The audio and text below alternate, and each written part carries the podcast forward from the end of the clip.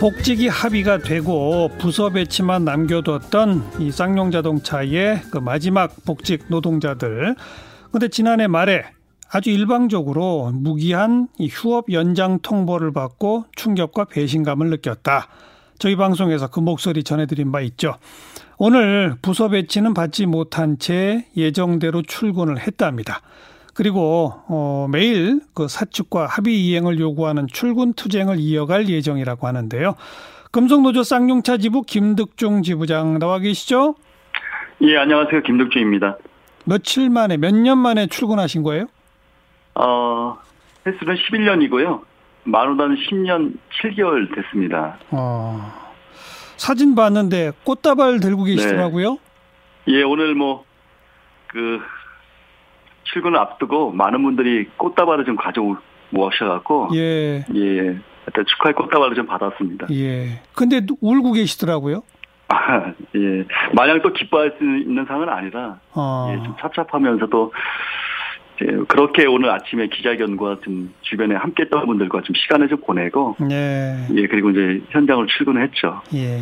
그리고 뭐 사무실 어디로 가셨습니까?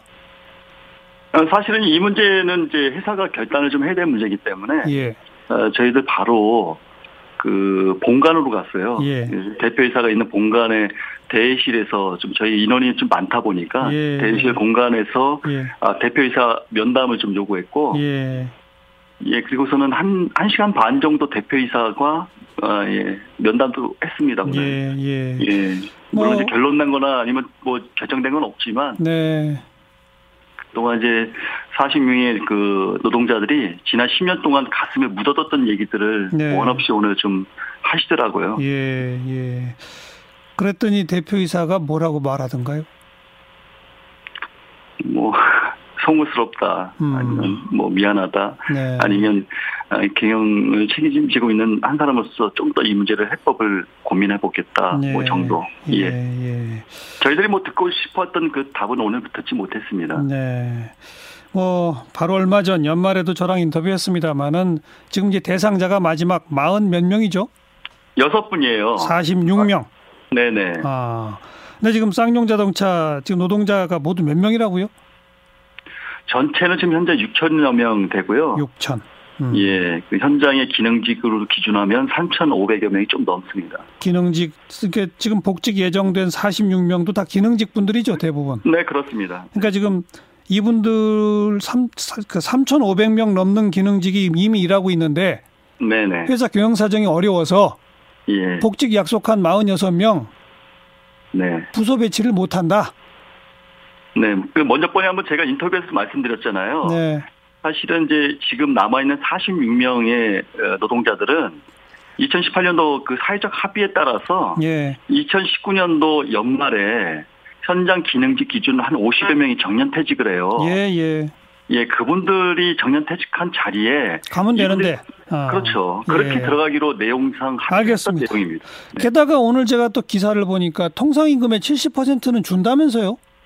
예, 회사가 이번에 1월 1일부로 그렇게 뭔가 선신 쓰듯이 얘기를 예. 했는데요. 예. 요 관련해서 제가 이제 당사자 분들과 한 다섯 여섯 차례 만남을 가졌어요. 예. 왜냐면 이 충격에 대해서 좀 더 서로 서로 만나서 다독이고 예. 뭐 뭔가 해야 되겠다. 근데 이분들 모두 얘기가 70%냐 100%냐 이 돈의 문제는 아니다. 예. 지난 10년 전에 그 해고의 그 아픔. 아니, 알겠습니다. 알겠습니다. 예, 예. 제가 여쭤보고 싶은 거는 아니 네. 임금의 통상 임금의 70% 지급까지 하면서도 3,500명 네. 일하고 있는 공장에 고작 46명 부서 배치를 굳고 이렇게 안 하는 이유가 뭘까요?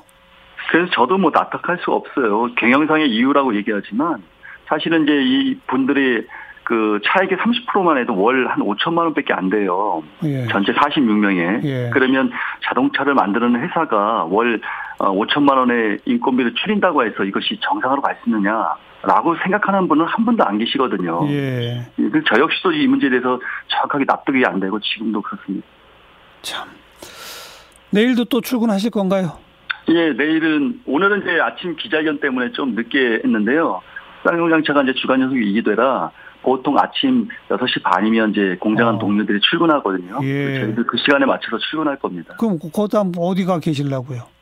어, 지금은 이제 오늘 뭐 같이, 그 같이 있는 40명의 어, 동료들과 얘기했는데 오늘처럼 일단은 본관에서 회의실에서 네네 어. 부서 배치를 계속 요구하는 예. 예. 일정을 좀 진행할 수밖에 없다. 예. 예.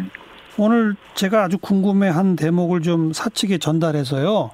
네. 좀 그 궁금증을 좀 풀어달라고 해주세요. 그 3,500명 넘게 근무하고 있는데 통상임금 70%까지 주면서도 네. 46명 부서 배치를 극구 미뤄야 되는 진짜 이유가 뭔지. 네. 사측 경영진이 이 그 라디오 청취했으면 좋겠습니다. 네. 답변 기다려 봅시다. 수고하셨어요. 네, 고맙습니다. 금속노조 쌍용차 지부장 김득중 지부장이었습니다.